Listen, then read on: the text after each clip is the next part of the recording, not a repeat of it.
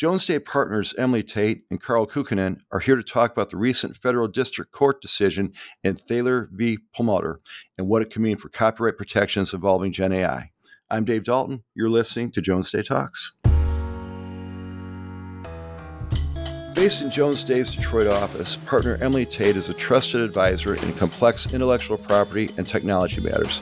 She's a leader of Jones Day's global autonomous vehicles, artificial intelligence, and robotics team and she is sought out for her experience and thought leadership on legal and ethical issues posed by artificial intelligence. Carl Kukkonen, out of Jones Day's San Diego office, has more than 25 years' experience assisting clients in developing strong, litigation ready patent portfolios. As a member of the firm's AI team, Carl's proficiency spans high technology, life sciences, and energy sectors. His high tech experience encompasses AI technologies such as machine learning, natural language processing with large language models, and computer vision. Hey, Carl, Emily, thanks so much for being here today. Hi, Dave. Hey, Dave. Thanks for having us. You're, you're welcome. You're welcome. I've been looking forward to this one for a while since you approached me a couple weeks ago with this idea. I think it's a fascinating topic. We are talking about generative AI and as it relates to copyright protections. In particular, a federal district court decision came down several weeks ago. I hope I'm pronouncing this right. Thaler v. Perlmutter. Emily, can you give us some background on the case and kind of what happened there? Sure, absolutely. And you're right. I mean, the, this topic is super interesting, and generative artificial intelligence has obviously been the talk of the town for this entire year. Yeah. And this case kind of illustrates some of the most interesting aspects of generative AI as it relates to copyright law and just how disruptive it is to traditional notions of copyright. Because in this case, Dr. Thaler is a technologist, and he's kind of become a bit of a famous figure in the world of artificial intelligence because he's pushed the envelope a bit with respect to both on the copyright side and on the patent side. Mm-hmm. And he's done that in the case of copyright by filing applications for copyright wherein he's listed an artificial intelligence tool that he created and owns, in this case called the Creativity Machine. Yeah. He listed that artificial intelligence tool as the author of the work in question. And the work in question was called A Recent Entrance to Paradise. It's a, an image of train tracks with a tunnel and some types of greenery and rocks sort of around it. Mm-hmm. It's the type of work that, had it been generated by a human being, it would be eligible for copyright under US law. But as I said, in this case, he listed his AI tool as the author and then listed himself as the owner of the artificial intelligence tool. He was asserting himself as the owner of the work sort of under a work for hire type theory. And the Copyright Office denied registration of that work. And then he filed for reconsideration. And the Copyright Office denied registration of that work again. Hmm explaining essentially that the work did not meet the human authorship requirement of US copyright law. To have a copyright, you need to have a human being who's authored the work in question. And so it was denied on that basis. Sure. The case then went up to the district court, and the district court considered it and ultimately affirmed the Copyright Office's decision that human creativity is at the heart of our copyright law, and this work did not meet that requirement of human authorship. So very interesting case uh, to kind of push some of these issues to the forefront of the discussion. You know, it surely is. And when these copyright laws were written, how many decades ago, no one envisioned something like this to complicate matters and copyright ability and so forth. Carl, Emily mentioned the human authorship standard. Could you explain a little bit about what that is exactly and how it applies to this case, human authorship? Sure. Human authorship arguably finds support in Article 1, Section 8, Clause 8 of the Constitution. So that reads Congress shall have the power to promote the progress of science and useful arts by securing for limited times to, keyword here, authors and inventors the exclusive right to their respective writings and discoveries. And there's been challenges in the past about what or who constitutes an author and it's traditionally o- almost always been a human being and you know with, with Dr. Thaler's challenge, you know, similar to his challenges in the patent context, here the decision in this case was not surprising because U.S. law and copyright guidance, like Emily said, it's well established that copyright can only protect material that's a product of human creativity. And the term author, which is used both in the Copyright Act and the Constitution, has always excluded non humans. Hmm. So when you were talking about sufficient human authorship, they look at what input a human is doing. So, are they modifying or arranging the AI generated material? in a sufficiently creative way one example is you may have a collage of AI generated images, and, and maybe individual images aren't protectable, but it's maybe it's a collage and together in the arrangement of them by a human being, which might make that protectable. Sure, sure. And one of the things we're going to dive into a little bit later is that Copyright Office is trying to bifurcate some of these applications for registration with subject matter, which is done or created by human versus subject matter that's created using one of these Gen AI platforms. Sure. sure. Yeah, and I just want to add a little to that, what, what Carl just said. I mean, it, it, it is important to note that in this case involving Dr. Thaler, his application for copyright, you know, he was clear that this AI tool generated the work autonomously.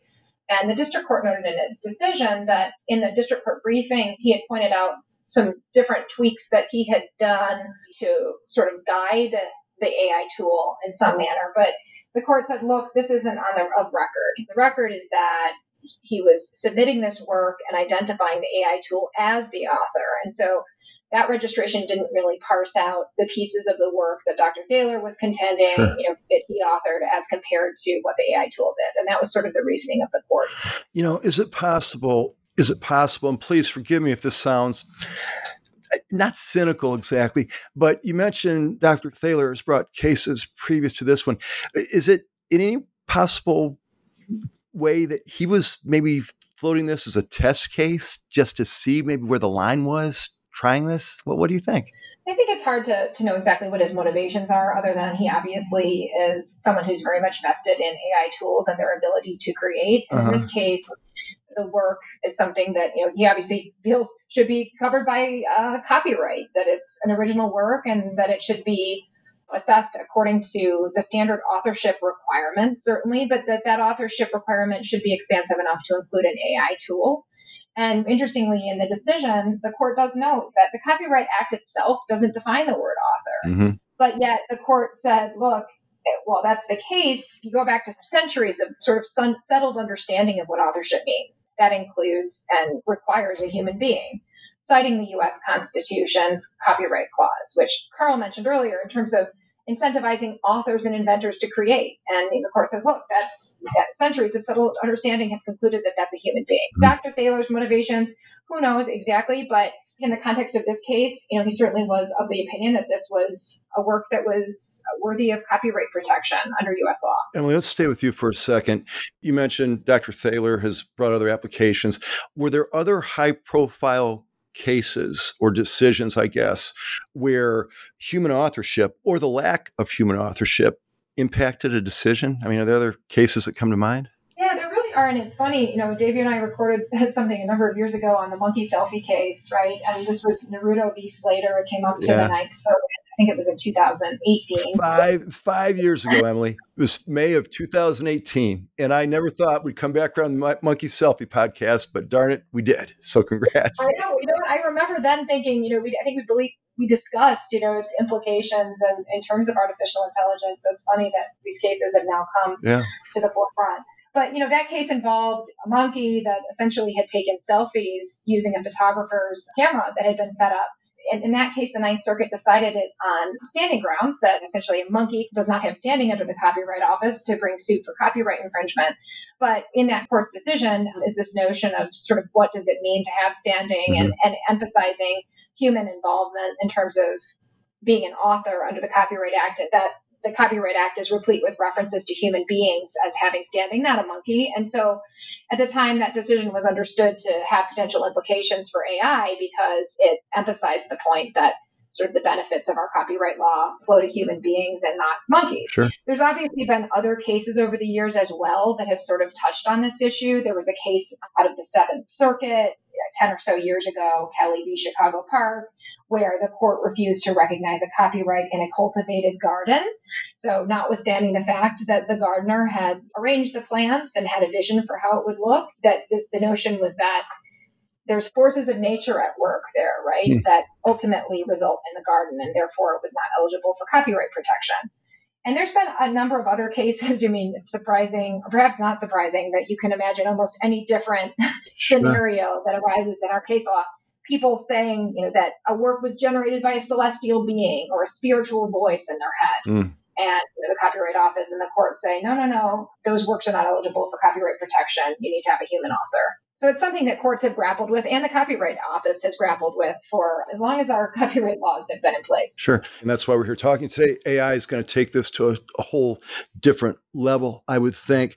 Hey, Carl, can you talk about sufficient human contribution as it applies to satisfying these requirements? Is that as vague as it might appear to a layperson by myself, or where do you decide what's enough in terms of human authorship or human input or contribution? At this point, I don't think anybody would say we have a bright line rule of what is sufficient human contribution. From a practitioner standpoint, there was some guidance in March which explained when considering an application for registration, the Copyright Office is going to look at whether the work is basically one of human authorship, with the computer or other device merely being an assisting instrument, or whether the traditional elements of authorship in the work were actually conceived and executed not by a man but by a machine. And a lot of the subsequent notices in the Copyright Office seem to be hinging on the fact that a user of one of these GenAI platforms doesn't really have any control over what the output might be. So, in one Copyright Office decision relating to a graphical text novel called Zarya of the Dawn, it found that the text of this graphic novel was protectable under copyright, but the images ultimately were not. And that was based on a lack of sufficient human contribution. One thing that was interesting about that particular notice is that it went back to an 1884 Supreme Court case, Burrow-Giles Lithographic versus Sarony. And that's when they first considered whether a photograph is something that's subject to copyright protection. And, and in that case, they looked at the independent judgment by the photographer in selecting and framing and developing the images, so they have some control over the output. And that was dispositive in deeming that photographs were protectable.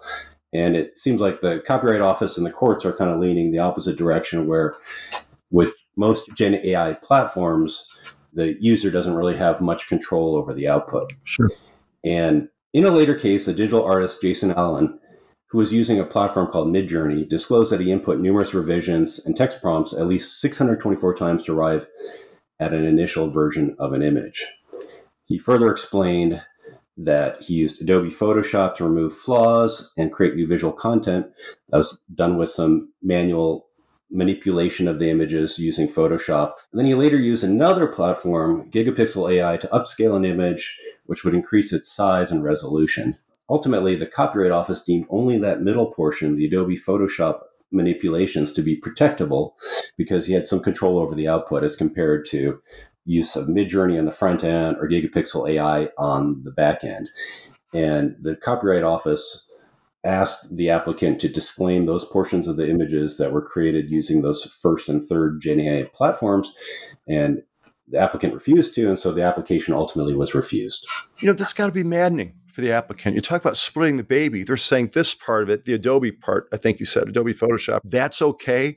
But what AI did prior to that and then after, in terms of finishing the project, that's not okay. So, how does the applicant react to that? Do you just pull the whole application then? Yeah, I mean, we will see where things end up. From an outsider standpoint, 624 prompts and inputs and refining an image, that does seem to be a lot of human contribution, even though you may not have full control over the output.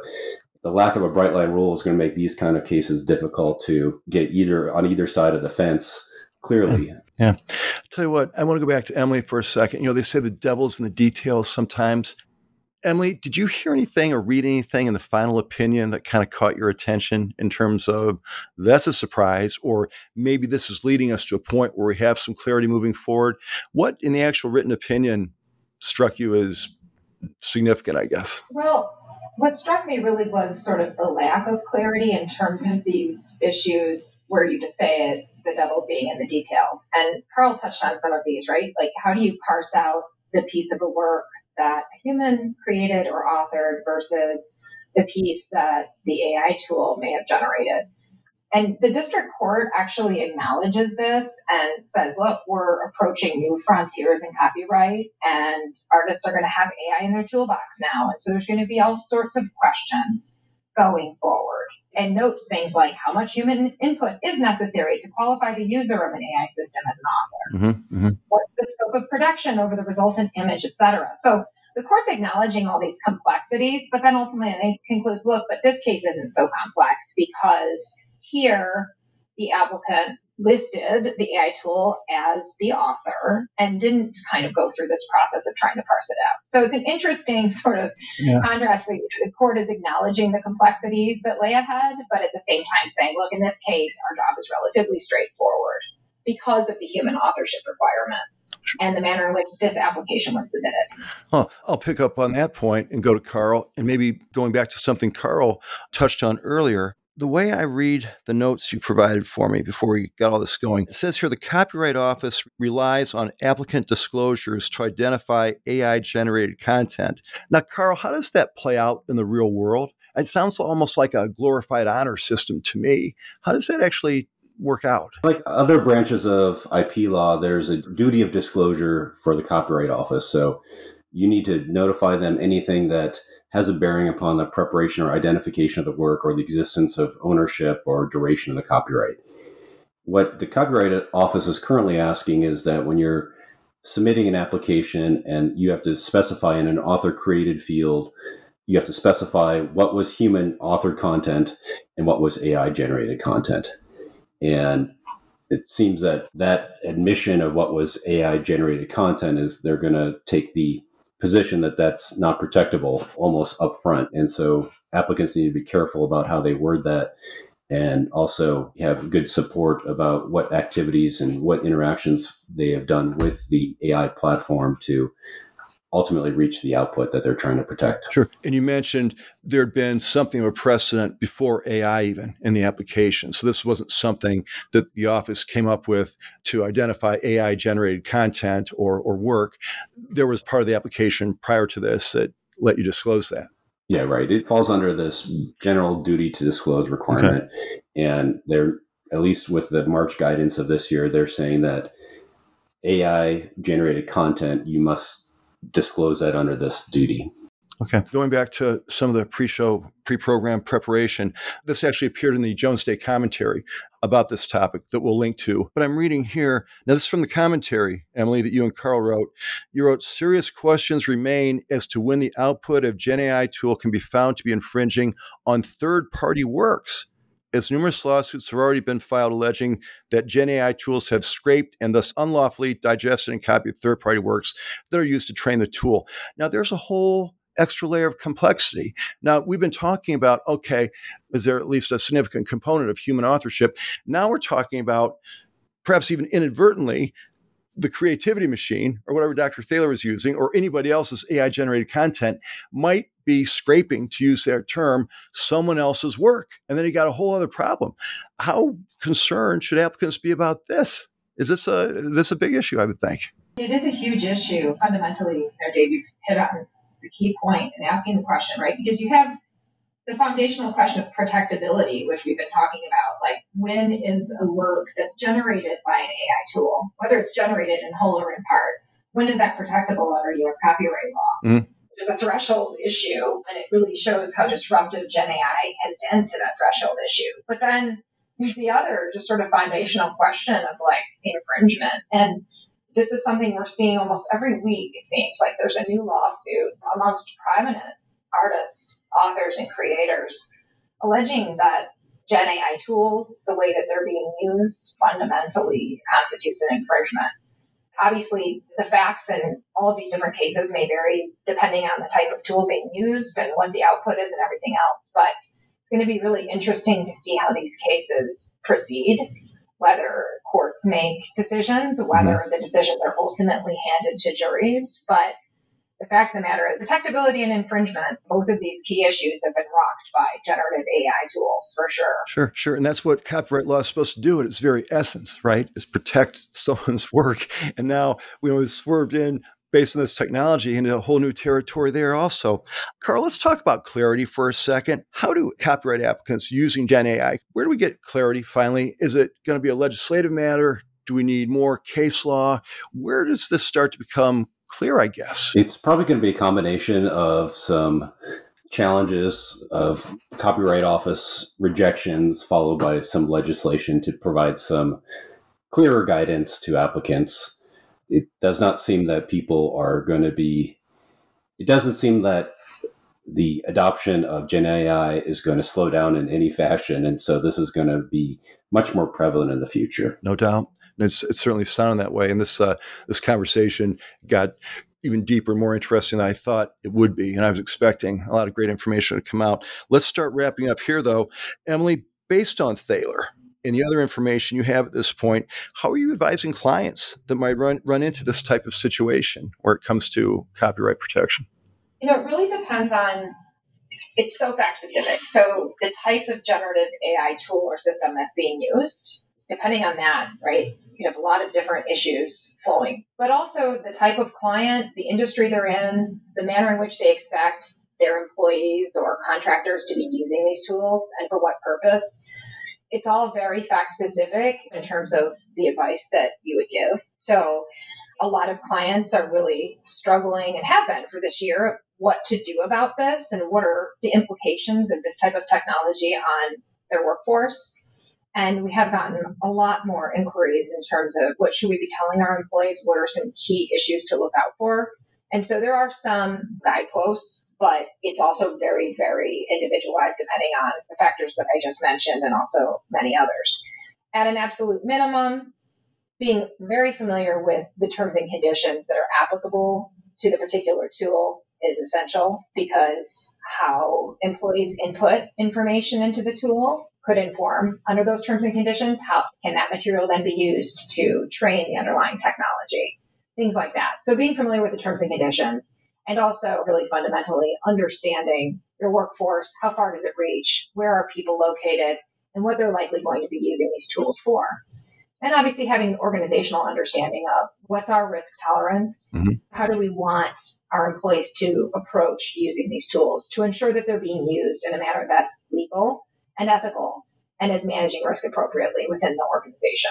Sure sure. A lot to unpack and a semi heavy lift but i'm sure worth it ultimately. Okay carl regular listeners uh, to Jones Day Talks know that when I ask my panelists about a key takeaway, that we're starting to wrap up the program. And we're starting to wrap up the program. So, Carl, looking back at this discussion, what we've talked about, if there's one key thing, one most important thing that a listener should go away with, what would you tell them? What do they need to remember? When using a Gen AI platform, and some of these legal considerations, especially with regard to copyright, are largely dependent on the function within the company and how that output is being used. If it's for a blog post or maybe a marketing brochure, maybe having the ability to protect the output via copyright is not important because it's going to be kind of a temporary document and it's unlikely that competitors are, are going to copy. However, if it's your source code and you're using Gen AI to generate something that's very fundamental to the company, you run the risk of not having ownership over your full code base. And so those are just a couple examples of being mindful of how are you're using Gen AI within the organization and exactly how those outputs are going to be used and whether having exclusive ownership of that output is going to be important.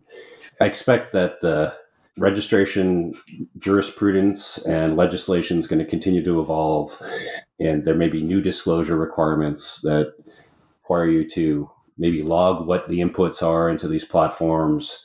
It might require you to annotate certain portions as being generated by gen ai and so i would say that enhanced record keeping is probably going to be very helpful in the future for critical aspects of the company for protection of copyright. Great great insights. Emily same question. Give us one key takeaway and wrap us up. Yeah i mean i think as I see it, one key takeaway is, of course, Gen AI is here and it's here to stay, and yet it's also evolving constantly, the capability of the technology. And the law tends to move much slower than technology, as we all know. And so I would advise folks to pay attention and see how these issues are resolved, obviously by the courts, but also the Copyright Office may provide significant guidance that can help inform companies in terms of how to protect and enforce original works, etc. So the Copyright Office has had an AI initiative for quite a while and has been engaged in a really active dialogue with the public on these issues, including most recently issuing a notice of inquiry seeking public comment on really threshold issues relating to copyright and artificial intelligence. And so I anticipate that as the Copyright Office reviews the input that it has received on these issues, that it will provide continued guidance. And obviously, no guidance is going to be perfect. Mm-hmm. No guidance is going to provide complete clarity in an area that's very murky and fact intensive, but it should be instructive and helpful. So, paying attention to those developments for companies and individuals and other organizations that are deeply involved in the creation of content, I think following those developments is going to be really key. Emily, Carl, we will leave it right there. Great information today, some great insights. Thanks so much for taking some time. And this issue is not going away. I have a hunch we're going to be talking again probably real soon. So thanks so much. Thank you. Always great chatting with you. For complete biographies and contact information for Emily and Carl, visit jonesday.com. And while you're there, check out our insights page. More podcasts, publications, blogs, videos, and other timely content I think you'll find interesting. Subscribe to Jones Day Talks wherever you find your podcast programming. Jones Day Talks is produced by Tom Condolis. As always, we thank you very much for listening. I'm Dave Dalton. We'll talk to you next time. Thank you for listening to Jones Day Talks. Comments heard on Jones Day Talks should not be construed as legal advice regarding any specific facts or circumstances. The opinions expressed on Jones Day Talks are those of lawyers appearing on the program and do not necessarily reflect those of the firm. For more information, please visit jonesday.com.